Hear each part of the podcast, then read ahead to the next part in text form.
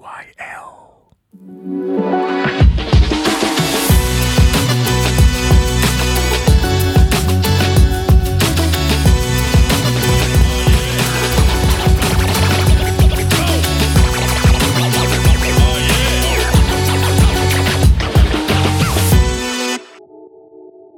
Episod ini merupakan kesinambungan daripada siri hashtag Pilgrimage Journey atau pengalaman umrah di Tanah Haram yang telah disiarkan. Para pendengar disarankan untuk mendengar dua episod sebelum ini bagi lebih memahami konteks yang diceritakan. Link untuk episod-episod dalam siri ini telah disertakan dalam description episod di bawah. Selamat mendengarkan sambungannya. I akan I nak bertanya berkenaan tentang the uh, the, the differing uh, statuses yang miskin dengan yang kaya adakah uh, uh, sebab sebelum ni ada bagi tahu kat you all sebelum pergi benda tu adalah benda yang paling apparent sekali Hmm. Ah. kan sepatutnya bila kita pergi buat ibadah ni apa semua status tu macam tak nampak lah kan Hmm. tapi sebenarnya nampak so Betul. pengalaman korang adalah Ya. Aku rasa konteks kalau daripada segi perbezaan antara kaya dengan miskin ni, Hmm. uh, kau akan nampak bila kau travel, kau Hmm. akan nampak bila macam naik bas, Pilihan ada, transport kau. pilihan transport, Hmm. ada orang naik Pilihan bas, hotel. ada orang naik kereta api, Hmm. ada orang mungkin duduk di hotel yang lebih mahal, lebih mewah. Ke- kereta api Ha. Ah, kereta api ada dari dari Madinah pergi Mekah, dia naik train. wow Ah, ataupun naik train. ataupun Ah. Mekah Madinah vice versa, vice Ah, tak versa kisah lah. Ha. Daripada daripada aspek itu yes aku nampak. hmm. Tapi bila aku masuk Masjidil Haram Alhamdulillah lah Aku tak Hmm. tak ada nampak perbezaan Daripada aspek macam Contohnya orang yang berduit Tawafnya di sini Hmm. Ah, Orang yang kurang berduit Tawafnya di tempat Oh lain kau tak naik tempat yang naik ATV tu ke?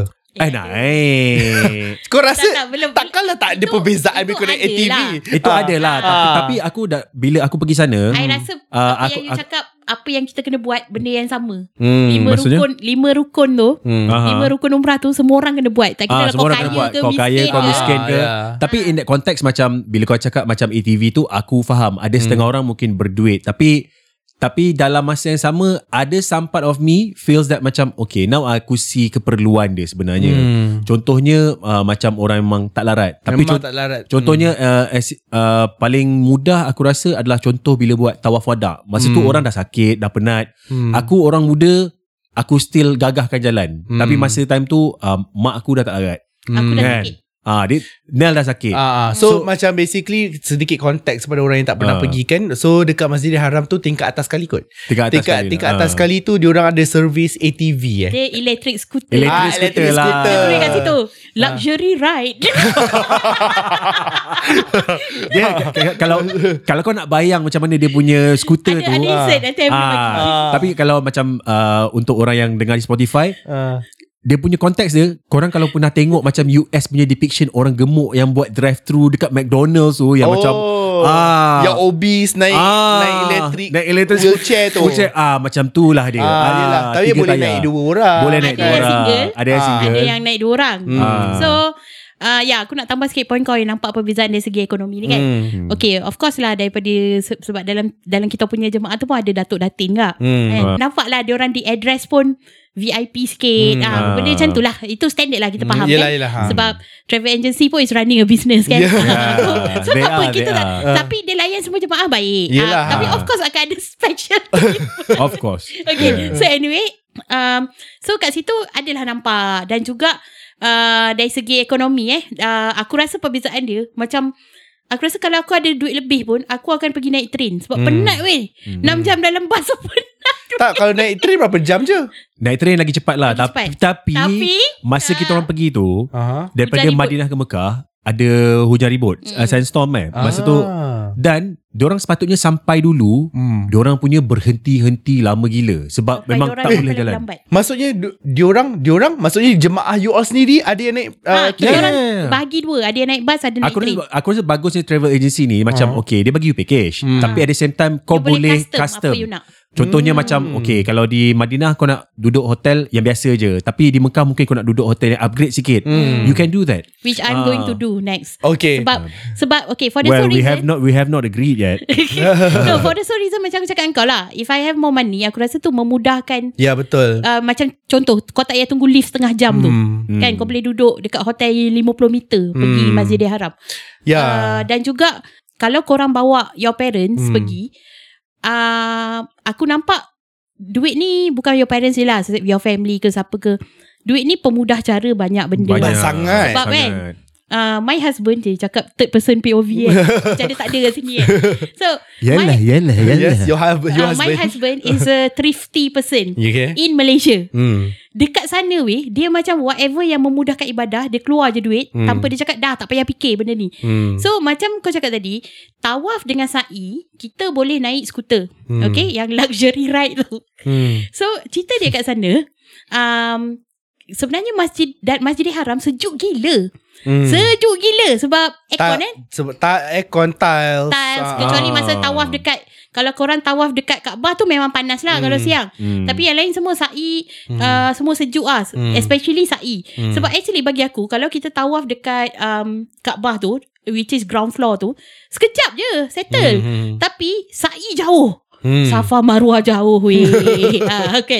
Ada orang tak tahan sejuk. Hmm. Ada orang tak tahan jalan, you know. Hmm. Jadi macam kes aku uh, first kita orang memang semua jalan lah. Hmm. Tapi I mean you have seen my mother-in-law dia kurus kan. Nah. So dia tak tahan sejuk tau. Kesian lah. Memang Hmm. tengok kesian kan. So selepas tu terus Zul kata tak payah fikir dah kita naik je benda ni. Hmm. Sebab kita orang umrah tiga kali, empat kali tau. Ah. So orang tua they Hmm. won't take macam contoh kita cakap kan. Tak apalah ayah ayah tak larat, mak tak larat tak apalah yang wajib sekali je. They Hmm. won't take that. Ya. They Hmm. won't take no as an answer. Diorang nak buat juga sebab Ya. yeah. dia punya drive semangat Betul. lagi kuat daripada kita. Untuk orang yang tak tahu sebenarnya okay, bila Hanan cakap dia orang buat umrah empat kali Hmm. uh, bukannya dia orang ni macam perdah pergi empat kali bukan bila bila mana kita sampai kat Masjidil Haram uh, kita cukupkan li, apa berapa, Lima berapa rukun. rukun ada lima Lima rukun, rukun. dah cukup lima rukun tu uh, dah Baru kira habis. satu umrah, Umrah. Ah. so kalau kau ada dekat situ berapa hari kat Mekah berapa hari lima hari ada Enam eh. Lima enam hari macam tu So you guys can can take your time Untuk buat lah Everyday pun Empat. boleh Ah. Lima Ah. boleh Enam so, boleh It's Ah. up to you nak buat berapa banyak Satu hari pun boleh buat dua, dua kali Betul. Yeah. So jadi uh, kalau korang adalah anak, Hmm. kalau korang pergi korang um,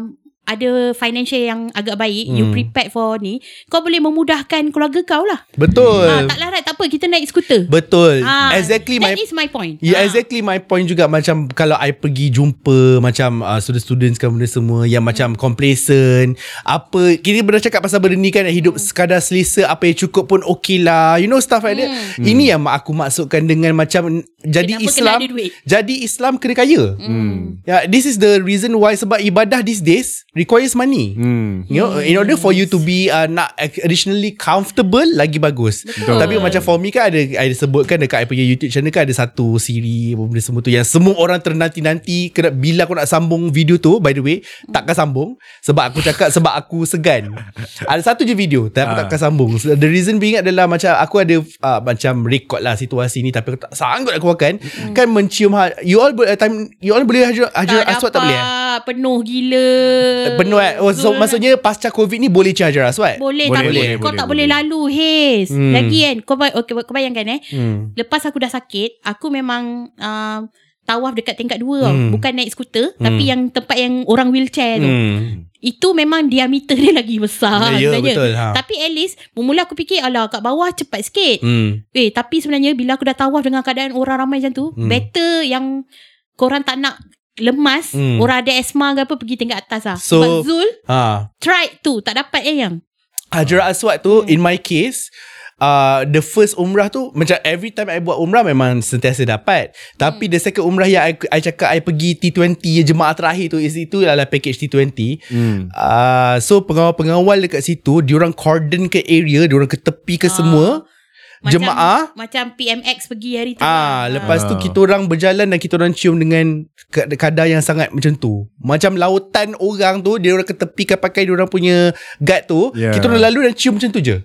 Dan kita orang boleh solat bawah macam apa ah, pancuran apa benda lah. Ah, Pancuran emas, ah, ah, pancuran Ismail emas. tu. Multazam Ah, Ah. Multazam dekat situ Lepas tu kita orang solat Dekat Masjidil Haram pun Diorang cordon kan Hmm. So macam aku Convenient lah uh, Dia convenient yang sampai Aku rasa segan Because I'm not the kind of person I think Yang Ah. macam uh, Terima all these privileges Kan benda semua So Hmm. macam when I am there I mean I mean uh, Bagusnya dekat situ adalah Dia memudahkan mak ayah aku lah Hmm. Kan macam whatever Betul. that they want Hmm. They can get Dan memudahkan lagi, lagi kaki bapak aku sakit Benda semua Ah. It's just that For me Yang a young person who- And who is bodily able ni Macam rasa bersalah sikit lah Dan aku tak rasa Aku patut tunjuk benda tu Untuk tontonan awam Dan tontonan awam Sebab Okay. I don't Faham. think it's like I don't think it's nice for me to show. Is dia adalah rezeki mak bapak aku.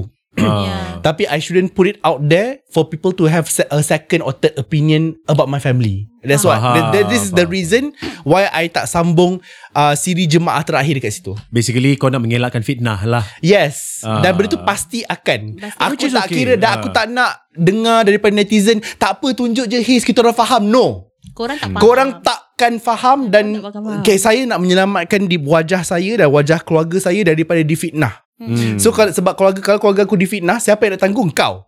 Hmm. So no, aku takkan sambung siri tu dan jangan minta dah. Okay teruskan. Okay. Ah. Tapi dari segi uh, still perbezaan eh. Hmm. Kalau kita tak memandang dari sudut uh, materi ni semua, sebenarnya Hmm. kau tengok jemaah lain. Sebab yang datang umrah ni jemaah orang Islam seluruh negara. Hmm. Ada yang daripada Afrika, Sudan, you Hmm. know, country-country yang maybe underprivileged kan. Hmm. So macam kita, kita datang dengan agensi. Hmm. Ada yang datang, diorang hanya ada duit flight ticket. Hmm. Kat sana, diorang really bergantung pada sedekah orang. Macam Hmm. nak makan sedekah, tidur pun dekat Hmm. situ, you know. Jadi kat situ sebenarnya, Dia macam cukup, sekadar sampai cukup. sekadar sampai. Ah, ah. Jadi bila bila aku tu. iktikaf, Dan dia orang pakai macam telekung warna purple betul, macam betul, tu kan. betul, betul, Ah, Color-color semua ah, kan. ah, ah. So bila aku iktikaf, aku banyak perhati situasi ni. Hmm. So uh, contoh eh aku sedikit terasa lah sebenarnya Padahal aku pergi tak adalah mewah-mewah macam package family kau tu kan. Cuma satu je. apa? okay. Ha. Masa tu aku cakap dengan Zul. Ha. Um, yang beli sejadah tebal yang sejadah Raudah yang Madinah Oh, tu kan. yang warna hijau. Supaya Ah. tujuan dia sebab uh, bila kita terlambat, padahal kita keluar awal terlambat, Hmm. kita kena semayang kat luar, Hmm. kat dataran masjid. Hmm. So kan takkan aku nak aku dan mak mertua aku selesa, especially my mother-in-law lah. Ah, ah. Sebab orang Kita dia kurus. tak apa. Ah, kita tak apa semua. Ah, ah. So aku macam really glad Hmm. hmm. Zul belikan dua terus. Satu aku, satu mak mertua aku. Sejadah yang besar tu. Ah, sejadah tebal tapi berguna his. Tapi yang Ah. satu sekeping, bukan sekeping, sebuah eh. Tak tahu, sehelai tu Sehelai. 150 eh. Yeah, betul. Lebih kurang ah. RM150 Lebih kan? kurang ah. Tak- Sebab tu aku cakap sampai sana Zul dia jenis tak apa ni memudahkan ibadah kan. Hmm. Kita beli. Hmm. So bila kita pakai sejadah selesa, empuk tebal ni semua kan. Tujuan dia bila kat sana kau akan ada rasa sedikit orang sebelah kau semayang tak ada apa-apa. Ah, ya. Alas bag. Kau faham tak? Ya. Ha, so itu sebenarnya Kita rasa reflect macam kat kau balik. okay? Aku rasa macam Kita Macam tu. semayang punya selesa ni. Ah, ah. Kan? So even kita bukan orang kaya pun ada perbezaan macam tu. Ah. So uh, cuma uh, macam bila semayang kat lantai Ah. uh, macam my mother-in-law memang tak tahan sejuk. So Ah. memang satu sejadah tu khas untuk dia sebab dia kaki dia Yelah. tak kuat semua kan. Jadi aku perasan tau jemaah macam selain daripada negara itu, negara Arab, Ah. diorang ni macam Oh negara itu tu negara Arab. Ah, ah. negara Sebab kalau hijau. negara Aku punya itu tadi negara lain. tak, kalau negara yang satu lagi tu Konoha kita panggil. Ah. lepas tu? ah, lepas tu negara lain Ah. Diorang macam ada segan silu sikit lah Macam diorang tunggu kita offer Baru share sejadah Ah. Tapi negara itu Aha. Diorang Bila nampak kita bawa sejadah besar Dia yang Dia yang Dia yang suruh Kongsi dengan dia Ah, ya. So aku di masa tu Aku cakap macam uh, Dia cakap dengan mak mertua aku tau tu aku cakap dia Nasib baik kita ada dua Ah. It's okay I share with you Ah. ah. Sebab mak mertua aku memang sejuk Lantai Ah. tu sejuk Memang kesian lah dia kan So yeah Glad kita bawa dua Supaya aku boleh share Hmm. Dan aku boleh biar mak mertua aku semayang dengan selesa Hmm. So kat sana akan ada banyak situasi macam tu di mana orang negara itu apa dia nampak dia akan sendiri nak. Ya. Dia akan point suruh ni kan. Takkan Ya. kau nak cakap tak boleh? Ya. Ah. Tak, diorang ni macam mana nak cakap eh, macam korang kan masa dekat situ kan perkataan haram tu berapa, berapa kali dengar? Banyak kali kan? Aku banyak lah Aku isap okok banyak kan macam haram-haram dan semua kan. Tapi benda tu adalah perkara normal kalau orang dekat sana tu macam me, menuding jari kepada kau dan menyatakan sesuatu benda yang kau buat tu whatever it is, Yeah. haram dan Oh. sebe- sebagainya. So pada aku kan macam I learn something from there walaupun tak I tahu tak masuk lagi bahagian ni ah, tapi tak apa cakap je. um, I learn something kan Macam aku tak suka tau Bila macam orang, dari negara Itziu Tunjuk kepada aku Dan cakap haram haram Walaupun aku Padahal aku tak tahu apa benda ni Ah. Apa dia kau haramkan aku ni Kan Lep, I learn something about my religion lah Waktu tu lah Yang aku faham Yang my religion is not about Menghukum Orang lain hmm. It's a matter of macam We are in this religion For to to better ourselves Hmm. Yeah. So macam aku disebabkan aku nampak perangai itulah aku takkan jadi seperti mereka Ya. Hmm, mahu pun betul. orang-orang Malaysia netizen Malaysia yang menghukum orang lain ni Ya. aku kalau boleh kan memang tak walaupun kadang-kadang terlepas aku terhukum orang juga Ah. memang kadang-kadang terlepas aku terhukum orang juga aku Kau tahu memang- benda tu Kau memang ada janji tu pun. Memang Aku memang jaji Tapi at least Macam I know how It feels like To be judged Ah. So I don't do that As often uh, Or macam how much I like lah Walaupun aku pun jaji Ya. Tapi aku tak Aku uh, eh, Macam kalau dalam keadaan sedar Aku takkan buat Faham, faham. Ah, begitulah. Ada. Aku bila dalam konteks macam dia kata beli sejadah kan. Ah. Aku tak faham sebenarnya sebab Ya. mungkin perasaan uh, uh, jemaah perempuan lah Hmm. especially Nel dengan mak aku kan. hmm. Bila semayang mungkin tengok oh sejadah. Sebab aku memang semayang kat sana memang tak ada sejadah. Memang mana-mana aku lelaki kan? lantai je kan. ha, aku tengok lah banyak kat orang bawa sejadah sebenarnya. Aku Ha. tak bawa sejadah. Tapi bagi aku dekat sana macam bila kita cakap pasal ATV lah. Aku faham keperluan untuk Hmm. ada benda tu. Tapi untuk aku sendiri sebagai seorang yang berkemampu Able. Bodily able bodily Ah. able yang berkemampuan, Ha. badannya sihat. Bila aku perlukan macam pertolongan contohnya untuk memudahkan aku punya ibadah ni, aku rasa macam tak tahulah, aku rasa macam nilai ibadah aku tu kurang sebab aku rasa Oh sebab macam mudah pula kepayahan itu adalah sebahagian daripada ibadah Iba- sebab Ah. bila aku pergi Betul. sana Yelah sebab aku ingat masa pergi kursus sendiri Ha. bila ada apa kena lambai tangan, Yelah. baitilah, pergi Istilam. pusing, Ha. ah istilam Ah. kan. Bila aku tengok macam ini semua ritual, it's very ritualistic. Ah, And this ritual dalam konteks uh, peradaban dunia lah Hmm. tamadun kan bukan dalam konteks Islam saja. Dia ada cuba membangkitkan sesuatu dalam diri kau. Ada Hmm. orang kata orang putih kata spiritual fervor. Ah. Ah, semangat Dia macam mem, Dia cuba untuk Menjentik sesuatu Ah, Ataupun menghidupkan membangkitkan sesuatu, Ah. Dia contohnya macam sebagai contoh uh, bila kita berpuasa kan, kita Hmm. kena melalui kepayahan tu untuk Betul. you reap the reward at the Betul. very end. Hmm. Dan itu memang hukum alam. Kau kena Hmm. lalu benda susah Yelah. supaya bila kau dah lepas benda tu baru kau dapat perasaan Ah, spiritual Baru tu lah sendiri. kau rasa macam Siti Hajar tu Macam mana lalu Safa Ya dengan Marwah weh. Sampai Ah. dekat engkau naik ATV jauh. Ah, bila bila Sampai dekat bila engkau naik ATV Ah, bila, bila bila kau faham bila kau melalui benda tu sendiri bila kau pergi kat sana bila Ah. kau tengok jarak Madinah dengan Mekah Ah. bila kau dah lalu Safa Rasulullah dan Marwah Hij- apa, Hijrah lah Ah. Jauh apa semua jadi kan kau faham macam mana pengorbanan dan Hmm.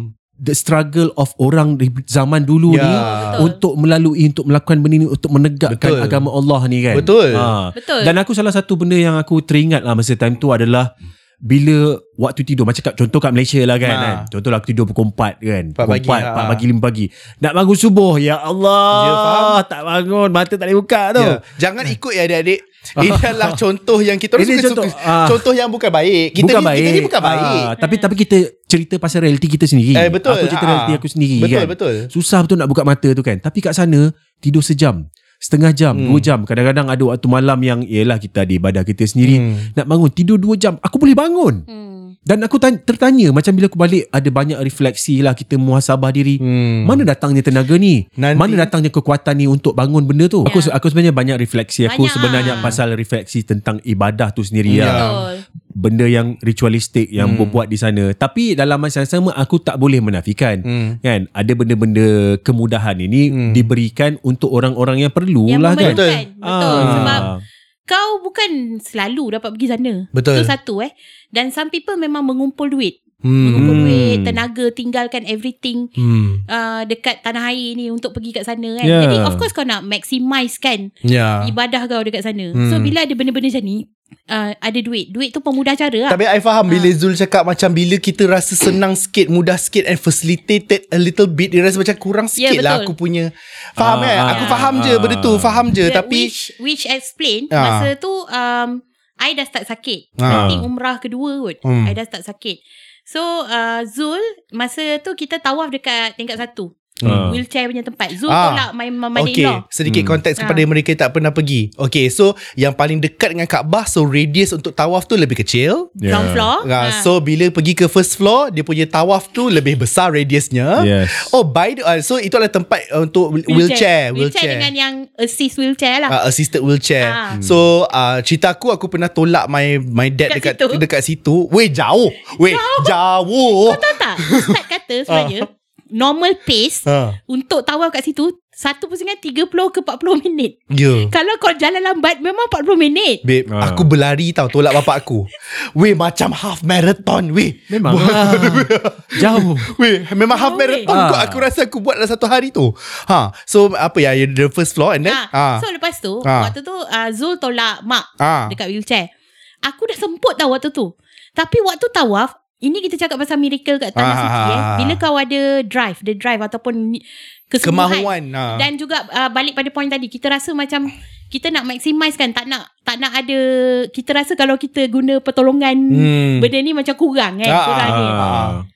Kau tahu tak Aku like, Cepat kan naik tawaf yang Hmm. I macam agak Aku tak tahu masa aku tawaf tu Hmm. Seolah-olah mas, sesak nafas aku semua hilang. Hmm. Ah, so tu magic dia. Itu memang aku rasa macam, wish benda ni magic siut. Dia macam mind over body Ah, kan mind over Ya body. Allah Ha. Kita orang jemaah kita orang Ha, ha. Ada seorang Makcik ni Orang Ha. Terengganu Ah, makcik Ah. Terengganu. Makcik Terengganu ni Bawa mak dia ha. Makcik Terengganu ni dah makcik Dia bawa mak, Mak dia umur berapa? Mak dia umur 85 Oh my God. Berjalan lagi Ya You Allah good. Kuat Macam kau cakap lah, Ah. don't be surprised orang lagi tua Ah. daripada kau. Ya Memang pun. Aku bila tawaf dekat atas tu One of the thing What yang macam dekat satu tu Ada dekat, Besar. dekat satu kan Bila Ah. berjalan kan Yang menjentik Kau rasa macam Ya Allah Kan Aku Ah. ni badan aku sihat ha. Aku kena buat lebih Daripada ni Ha. ha. Orang buta ni ha.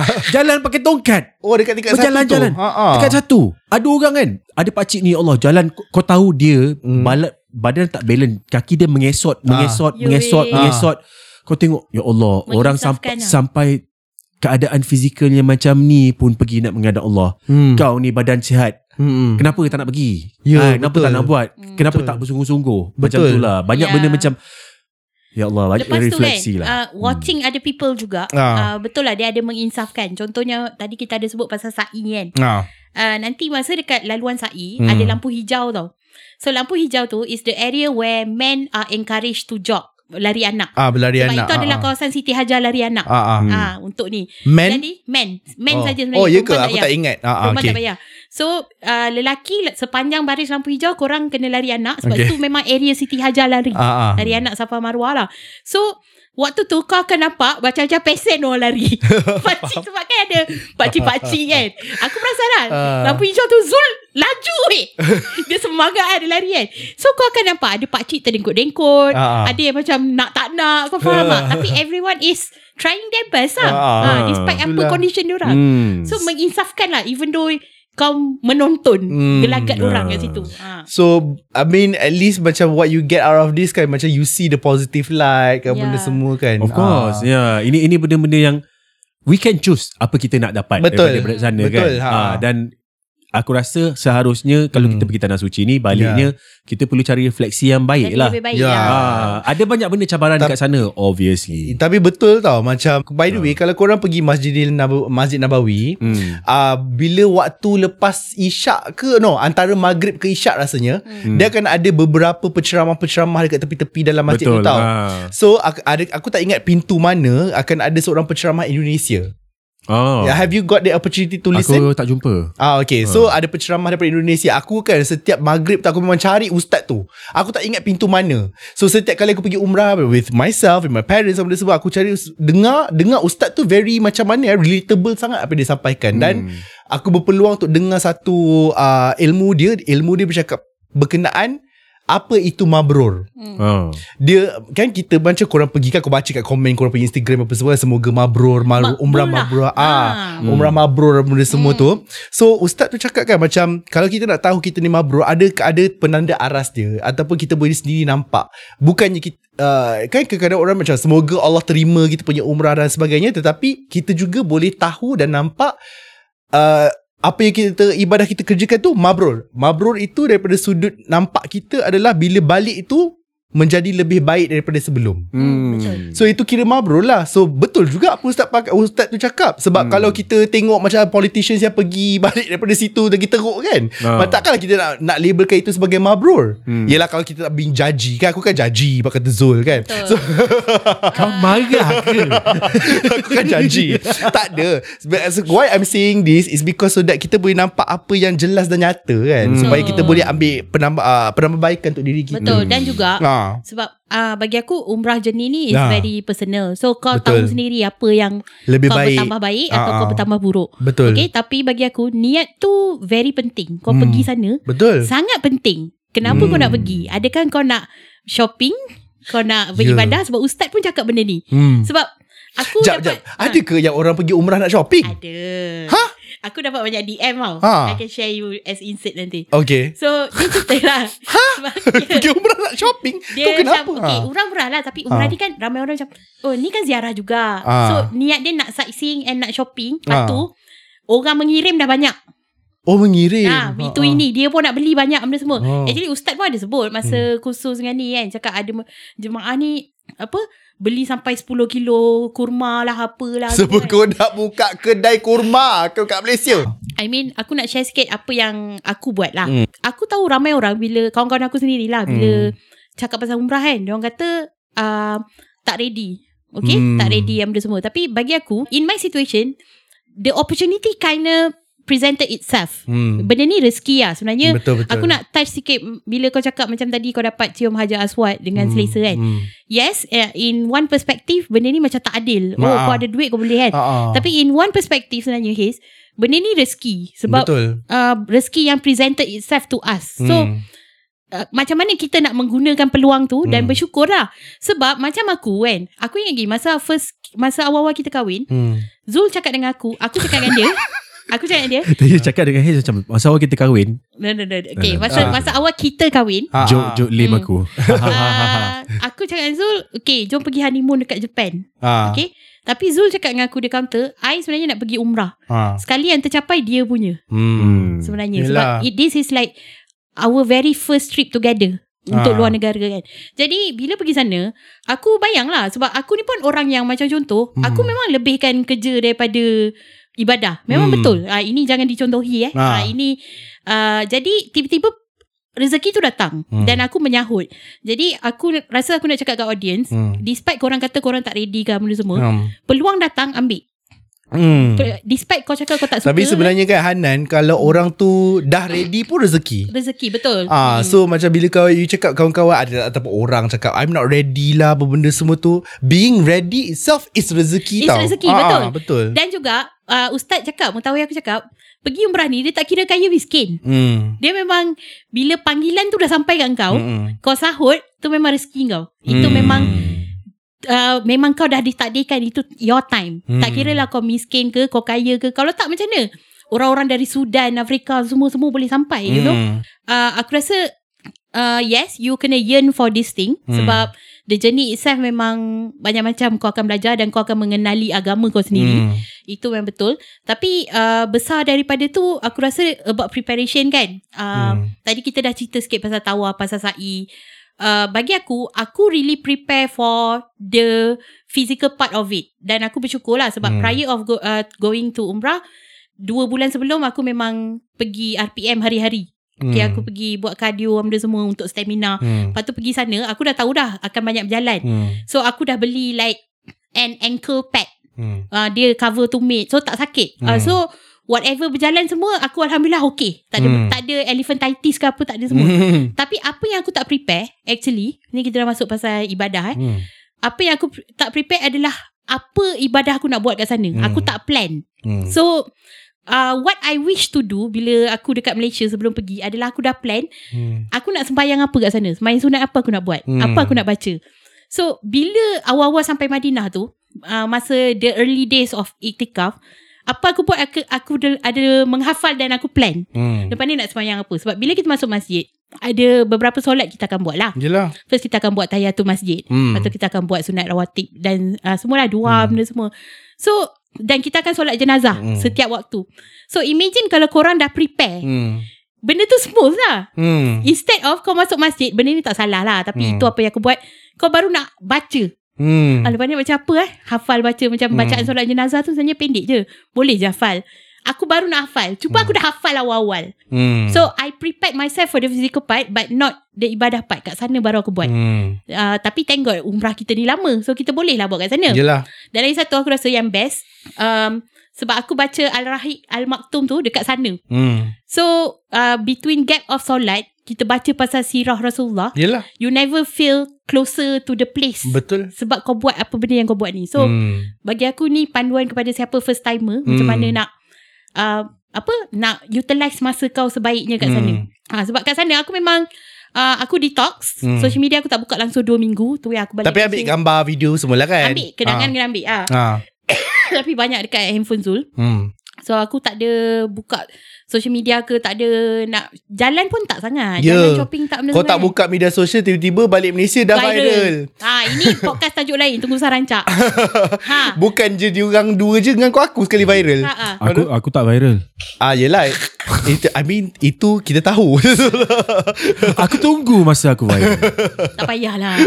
so lepas tu jadi uh, Boleh bagi job. aku uh, it's very important to what I'm trying to say is very important to plan your ibadah lah. Ya betul Supaya kau tahu kau nak buat apa dan Yelah. kau tak ada baru kau nak buka. Betul. Selak. Sebab ni buku ni panduan umrah dan ziarah ni kalau korang pergi under travel agency Dia bagi Dia akan bagi Semua tau. orang bagi benda ni semua dah complete. hmm. Kau nak buat apa, nak bawa apa, nak baca apa semua dah complete. Baca Hmm. sebelum eh. Hmm. Bukan baca atas flight. Hmm.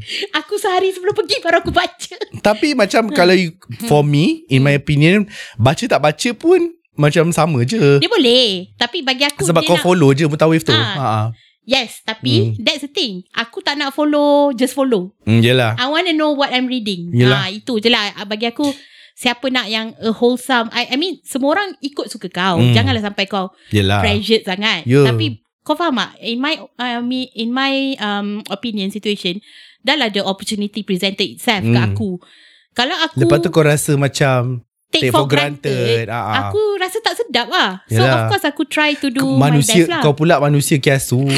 Segala Itu benda betul. nak all out. Itu Hmm. betul. Ah, jadi macam nak pergi umrah pun macam nak masuk exam. Ya betul. Tapi tapi kita okay. faham lah. Sifat masing-masing kan. Korang korang berdua perasan kan? Ah. Kat sini I, Ibadah ni rasa berat tau. Ah. Kat sana You're very happy to do. Sangat Ya. ringan. Mm So that's why aku cakap Kalaulah kau dah Persediaan tu kau dah isi mm. Kau dah selalu semayang sunat Supaya Tak adalah kau baru start kat sana Kaki kau sakit Sebab kau Hmm. banyak semayang Mm. Cuba kat Malaysia Kau dah biasakan semayang sunat Mm-mm. ha, semua Kan nampak now tak Ha. cukup amalan kat Nampak Malaysia. no kan? Tapi it's not too late Betul Yelah. lah Ada orang kan cakap macam Perlu ke Tunggu nak pergi Mekah Madinah Baru dapat benda ni kan Dapat apa? Dapat all this Findings lah Ataupun dapat Ah, Whatever lah Kau Hmm. nak kembali ke pangkal jalan ke Whatever Hmm. semua kan Sebenarnya tidak perlu tunggu hmm. Tapi It just happen dalam situasi kita ni Banyak benda kita lagi Appreciate bila kita dah di sana lah Hmm. ha, Itu je Uh, I mean my my initial idea and concept ataupun nasihat uh, kalau sebelum ni aku cakap uh, kalau boleh pergi sendiri dulu hmm. Kan? I I I still want uh, aku still maintain lagi dengan pendapat tu. Sebab I faham kan okay this idea ataupun this uh, apa macam pemahaman ni datang bila satu hari sebelum si Hana ni pergi you all pergi umrah benda semula dia text I dia WhatsApp I Haze ada apa-apa doa you nak I bawa ke sana tak Lepas ah, tu sorry kan eh, aku ah. tak aku tak WhatsApp ramai orang. Aku WhatsApp a few people je. Yelah nak korang tak penting Okay Tak kenapa you tak WhatsApp I? Kau gila ke kenapa kan? Kau meminta sangat kau Ha. ni Patut tak viral Okay lepas tu Oh, viral tak kena tak minta eh. Okay. Tak macam ni uh, Dia ada uh, Aku WhatsApp tak I. doa dekat depan Kaabah jadi viral. Dia WhatsApp kat I Hey siapa doa nak bawa ke sana Benda semua Lepas tu kan Macam bila dia message I tu I macam Apa lah Lepas tu what, what, I, I, what did I reply eh, exactly You cakap tak apa Focus on yourself Sebab Ah. doa untuk you Dah tercapai dah Waktu you pergi Oh ya yeah, I, cak- termakbul. I Ha. cakap macam tu Macam okay tak apa You focus on yourself Hanan Sebab doa untuk I I dah termakbul dah So when I reflected back The first umrah yang I pergi I cakap macam Okay ya Allah I want to be closer to you I nak lebih beriman dengan you Hmm. Dan uh, I nak kenal uh, y- uh, Allah dengan lebih baik And itu je uh, After that memang All my life journey apa semua Makin lama makin dekat Makin lama makin dekat But then again Kalau kita baca Quran Kita cakap Kita dapat tahu uh, Apakah kau rasa kau beriman Selagi mana kau belum diuji lagi kan Hmm. uh-uh. So aku takut nak minta apa-apa dah Sebab Takut diuji, ya. Takut diuji Diuji Diuji Diuji Hmm. Sampai ke hari ni lah So Kita berbalik semula dengan konsep apa mabrur tadi kan. Hmm. macam apa yang menjadikan kita punya ibadah tu mabrur? Betul lah apa kata Anan tadi kan pasang niat tu memang kena betul lah. You don't expect kau pasang niat nak pergi shopping sampai kat sana kau shopping lepas tu balik tu mabrur. Ah, betul. ah waklu kan?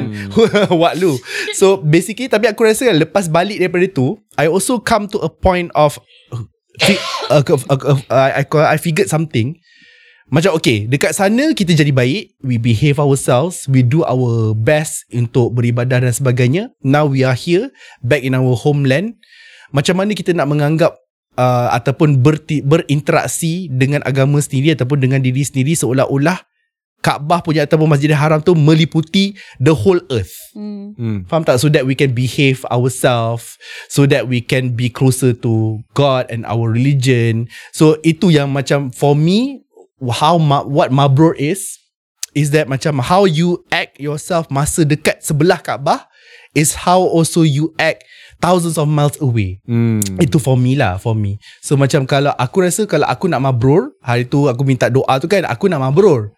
So Maksud Lepas tu campur pula Dengan ustaz daripada Madinah Yang cakap Indonesia tu kan. Dia cakap mabrur itu adalah ah Begitu kan. Hmm. Lepas tu campur pula lagi Dengan pengalaman hidup aku apa semua Adalah macam Okay if I want to Umrah yang aku buat tu mabrur I need to act Like one Hmm. That's what I told myself lah. So itu pengajaran yang I dapat lah daripada hmm. uh, daripada yang pertama. So kalau I memang betul-betul saja dekat you all. Pergi umrah tu pergi sorang-sorang and for yourself. Hmm. Kan macam sebab I tahu kadang-kadang you minta doa apa benda semua tu kan I ter, teringat balik tau aku macam ah, ah lah aku pernah buat benda ni dulu minta doa Yeah. dekat orang lepas tu sudahnya Ha, aku dulu- dekat Kaabah aku stres Yeah. sebab macam okay, Aku siapa faham. doa aku tak baca lagi Aku faham, faham sebab, sebab waktu tu uh, I mean Masa you pergi Ah. I ada bagi doa dekat you yeah. So Cerita dia Betul Apa you cakap Focus on yourself tu Ah. Is the same thing Kak Wawa cakap dengan I ha. Tapi Here's the thing tau Sebenarnya Bila kau dekat Of course kau ada list Ah, ah. Okay Dekat masjid Stress tu ada, list, ada list. Aku dah tulis kan. Ah. Dekat Masjid Nabawi, Hmm. dekat uh, solat-solat waktu kau iktikaf, yes Ah. kau sempat baca. Betul Tapi masa kau tawaf, masa kau buat tu, Hmm. sebenarnya rezeki doa siapa yang kau teringat. Dan aku Hmm. perasan dan Haze Waktu aku bawa doa-doa orang ni Tak ramai pun Aku message a few people je hmm. uh, Doa yang aku ingat adalah Doa first Apa Ikuan kan Hmm. um, Dia cakap dengan Kak Doakan saya Dapat rezeki yang diberkati Sebab Hmm. kita ni minta rezeki kaya Adakah Ya. rezeki tu diberkati Betul Itu yang paling penting Betul So itu kau faham tak Setiap kali aku tahu Aku memang teringat dia cakap Saya nak rezeki Rezeki yang diberkati hmm. So itu satu Satu lagi Doa yang aku teringat nak baca Doa sesiapa yang Mak bapak dia sakit Atau Hmm. dia sakit Hmm. Itu memang aku teringat Macam pemudahkanlah Kurangkan kesakitan Dan Hmm. juga Untuk anak-anak Palestin Supaya Diorang terus syahid Dan hilangkan kesakitan kan Dan hmm. Supaya Islam menang Sebab Hmm. Benda ni panjang lah Sebab Sebab waktu kau pergi umrah tu Waktu tu ber- Ha. All these things is happening Yes Jadi Lepas tu pula Waktu korang pergi tu apa semua ha, Ada pesta sedang berlaku Pesta apa? Riyadh Ah, Riyadh. Ah, apa Riyadh apa one more time Riyadh apa nama Ah, benda tu Ada Nicki Minaj eh? tak tahulah tapi apa nama benda lah tu Ah, aku tak ingat ah, Riyadh Festival tapi ah Riyadh tapi- something ah, lah lepas tu kan ah, waktu benda tu tengah berlaku lah. waktu benda tu tengah berlaku korang kat, sa- kat sana tau dalam hati aku kan macam Diorang join sekali tak Tiba Tiba kan Tapi tak, mas- Diorang mas- macam masa- come across tak Dengan benda lah ni ha. Masa masa time tu memang disconnect lah. Aku pergi sana pun Hmm. macam um, untuk aku bukanlah pengajaran. Tapi aku just memahami yang satu dekat sana semua orang minta dengan Tuhan. Hmm. Semua orang berjuta-juta orang ni dan Yalah. masa tu aku ber- rasa macam subhanallah besarnya kuasa macam Hmm. kalau dia nak dia boleh makbulkan semua orang ni berjuta-juta kot Mm-mm. kan kalau kau kaya kalau kau raja lah kan berapa Hmm. ramai je yang kau boleh mampu untuk tunaikan permintaan dia orang Betul kau takkan mampu buat macam mana Allah buat hmm. That's one thing. Another thing is that bila kita pergi sana, kita semua beribadah. Kita cuba Hmm. uh, buat ibadah kan. Yang terbaik lah Sebab, terbaik sebab kita nak keredoan dia. Ya. Itu. Tapi realitinya hmm. adalah I mean macam tadi bila kau cakap aspek dalam mabrur lah kan. Kau Ah. nampak perubahan pada diri kau. Hmm. Uh, untuk aku bila aku nampak dalam konteks aku masa tu refleksi aku adalah kau takkan tahu. Hmm. Sebab realiti macam dekat dunia ialah inilah inilah kita sebagai manusia lah kita kena berusaha. We Hmm, just yelah. have to Betul do buat buat buat Betul. buat buat buat buat Hmm. dan lepas tu kau tawakal. Kan? Kerja untuk bagi untuk uh, makbulkan kau punya Itu kerja Allah Itulah kan? kerja dia Ah, Bukan kerja engkau. Betul. ah, Tapi engkau You have to keep on continuing Betul. Buat. Sebab that's what we are. Hmm, Kan? Betul. Ini kerja. Kita kena Keep on doing and doing and doing I, and I doing. keep on telling this to Ah. people kan Kita ni belajar agama Bukan sebab kita baik Tapi sebab kita nak jadi baik. Ya. So kalau you all belajar agama Sebab you all rasa you dah baik Pada I itu adalah satu cara yang sangat bahaya untuk kamu Itu sebenarnya satu Itu sebenarnya satu ujian agama. Satu ujian Betul. Betul. kau lah Sebab Betul. bila kau rasa kau cukup baik Hmm. And then that's when Usually macam ni lah You you you utilize Ah. the agama. Kau naik atas Bila kau dah kat atas Mana lagi kau nak pergi Ah, ah betul. Bawah lah Betul. ah. So itu pun sebuah ujian juga. Apa-apa pun macam ujian. Kalau kau rasa su- you are up there sebab kita kan berada dekat Malaysia kan. hmm. Malaysia ni minta maaf cakap lah tapi netizen suka mensucikan orang-orang yang uh, mereka nak sucikan. Hmm. Aku pernah macam dapat DM orang budak-budak tanya aku hukum, hukum agama. oh. Just because aku, Aku share pun- a few ayat Quran. Aku pun Ah. kau tanya aku kenapa. Korang ni ah, tapi macam I cakap apa benda ni dekat uh, Piu Haris. Piu Haris uh, lakinya si Nilofa tu. Uh, we met dekat dekat Terengganu lately. Macam uh, Haris sebenarnya orang Malaysia ni mudah untuk mensucikan orang. Betul His. Hmm. Memang orang Malaysia ni mudah untuk mensucikan orang tapi setengah orang akan uh, take advantage of that tapi ada setengah orang akan cringe dengan benda tu. Macam aku aku cringe. Hmm. Oh tak boleh Tapi sebab aku ulang-ulang alik Ulang-ulang balik Cakap dekat orang Okay guys Sekali lagi Agama ini kita belajar Bukan sebab kita dah baik Sebab kita nak jadi baik. Hmm. You know Kita adalah hamba yang hina. Yeah. That's why we do all these things. Kenapa kita disuruhnya Tawaf tujuh kali Walaupun penat? Safa marwah Walaupun kita penat. Daripada Madinah ke lima enam jam Walaupun penat. Sebab Allah suruh Dan engkau hamba dia. Dan bila aku rasa Ha. dalam konteks macam menjadi hamba ni aku rasa kita sebagai orang yang born and bred Muslim ni kita Hmm. tak faham tau. Betul betul betul Ah, Betul The act ada ku- ada seorang kawan mualaf lah bangsa Ah. Islam kan. And he was a devout Christian before. Hmm. Dan masalah bukan masalah dia benda yang dia paling susah nak tangkap, nak faham, nak Hmm. terima, nak hadam ialah bila dia bersujud. Sebab Hmm. sujud ni bila kau tengok macam okey lah dalam Hmm. again peradaban tamadun dunia Ha. bila kau menghadap raja benda paling rendah kau boleh buat Hmm. adalah kau tunduk dan sujud pada depan orang Kau tahu ah kau tahu Hmm. kan Kau tahu? kau tahu kau tahu adalah perkataan ah kau tahu lah macam apa tunduk sujud Oh, sujud okey, macam tu lah. menyembah Ah, raja. menyembah jadi ini satu bila engkau meletakkan diri kau pada posisi yang paling rendah sekali kau ke lantai ni muka Hmm. kau ke lantai kan Hmm, yelah. lantai ni berdebu kotor semua dan kau letak benda macam tu Hmm. maksudnya kau meletakkan diri kau sebagai satu hamba sebagai abdi Hmm. kepada sang pencipta Yelah. dan ini untuk kita sebab kita daripada kecil dah diajar sebab okay lah one of the thing aku sebagai seorang pelakon teater mover aku boleh tengok kat sana salah satu benda yang aku rasa menarik adalah Hmm. sebab setiap orang kita orang Islam Hmm. Kita dah belajar orang panggil vocabulary tau body ni Hmm. macam mana move kita semua tahu bila orang cakap rukuk rukuk ni macam mana semua dah tahu lah rukuk Hmm. ni apa kan Hmm. tapi bagi orang yang tak pernah belajar Hmm. dia bukannya daripada agama Islam ini benda satu benda yang fascinating Hmm. dan tiap-tiap perbuatan kita tu akan menjadi satu benda yang critical why why are you doing, this Hmm. dan balik pada kawan aku tadi bila dia bersujud itu adalah benda yang paling suka untuk dia buat Hmm. sebab bila kau bersujud maksudnya kau meletakkan diri kau rendah kau tu hamba Hmm. kau ni tak ada apa-apa dan, kau menghadap dan menyembah sang pencipta Hmm. once you get past that and then you realise that macam siapa diri kau ni sebenarnya Faham? kau ni adalah orang kau ni adalah hamba kau ni adalah abdi kau ni Hmm. le- kedudukan kau ni sebenarnya hina kau ni atas lantai je Hmm. ah Hmm. di depan sang pencipta Actually kan kita um, when you say that macam orang mualaf ataupun orang yang baru revert dan sebagainya they find Islam very fascinating is because uh, there are a lot of things which are new to them. Hmm. of course of course Ya, yeah, things- macam things tapi macam new kita lah. pula Ah. ni yang macam Lahir dari Islam lahir-lahir dari Islam lepas tu follow mak bapak itu aku, aku rasa in that sense kita yelah hmm.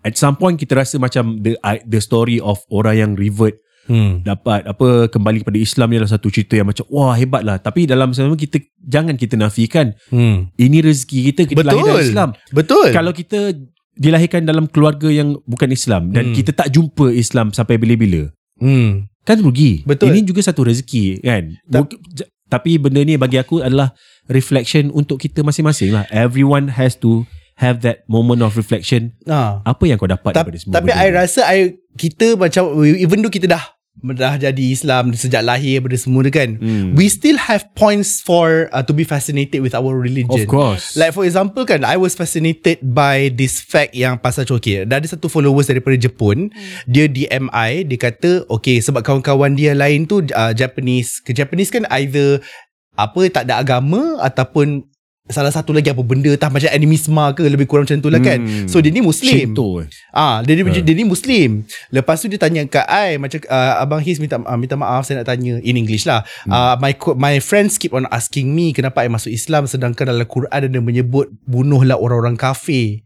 Hmm. Bunuhlah orang-orang kafir. So macam kalau kau masuk Islam kau, kau nak membunuh diorang ni ke? hmm. dan sebagainya. So kan I read somewhere and I relate back kepada persoalan yang uh, perempuan Jepun ni I kata kat dia sebenarnya if we read the Quran to fix ourselves first we don't see kafir ni as other people who are uh, tidak beragama ataupun musyrik kepada Allah Hmm. we will look as pra, apa perasaan ataupun diri sendiri yang ada ke- kefuran tersebut Hmm. Like for example surah Al-Baqarah 1 sampai 20 tak silap ada tiga jenis uh, label manusia, ada kafir, ada mukmin, ada apa nama lagi sekali? Munafik. munafik. Ada munafik hmm. kan.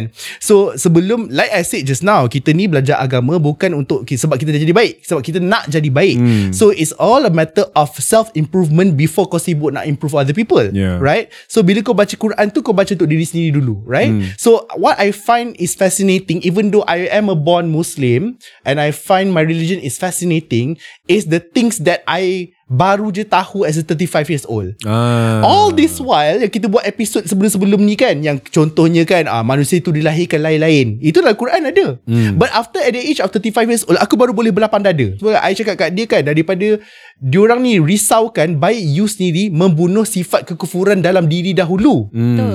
sebelum kita nak membetulkan orang lain. So Hmm. kawan-kawan you tak payah risau.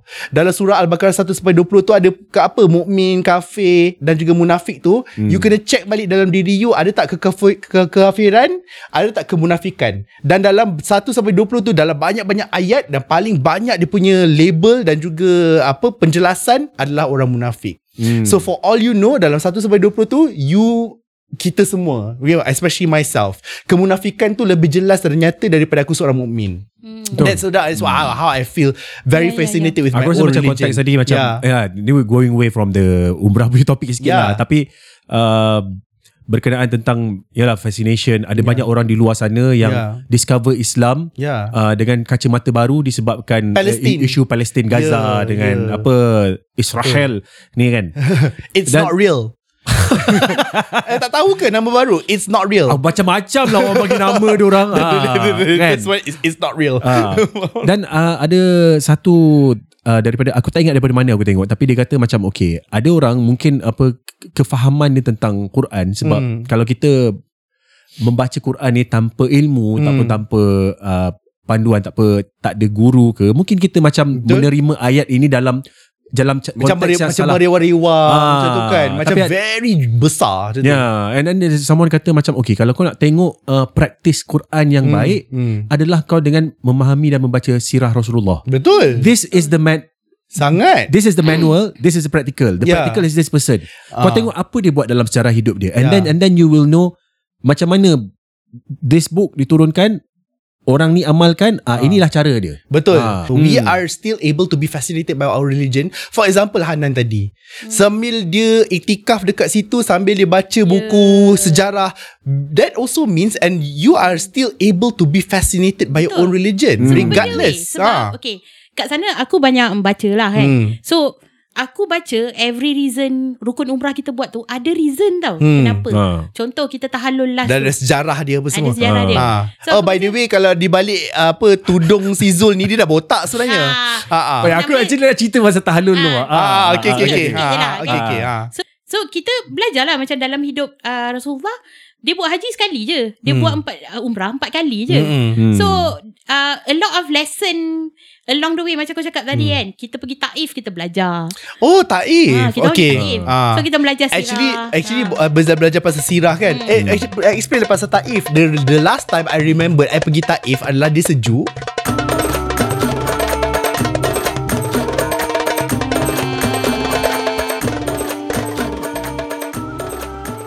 Dalam episod akan datang kami akan kongsikan kisah balasan yang dibayar tunai di tanah haram. Nantikan episod terakhir dalam siri Hashtag Pilgrimage Journey TTYL. Stay tuned.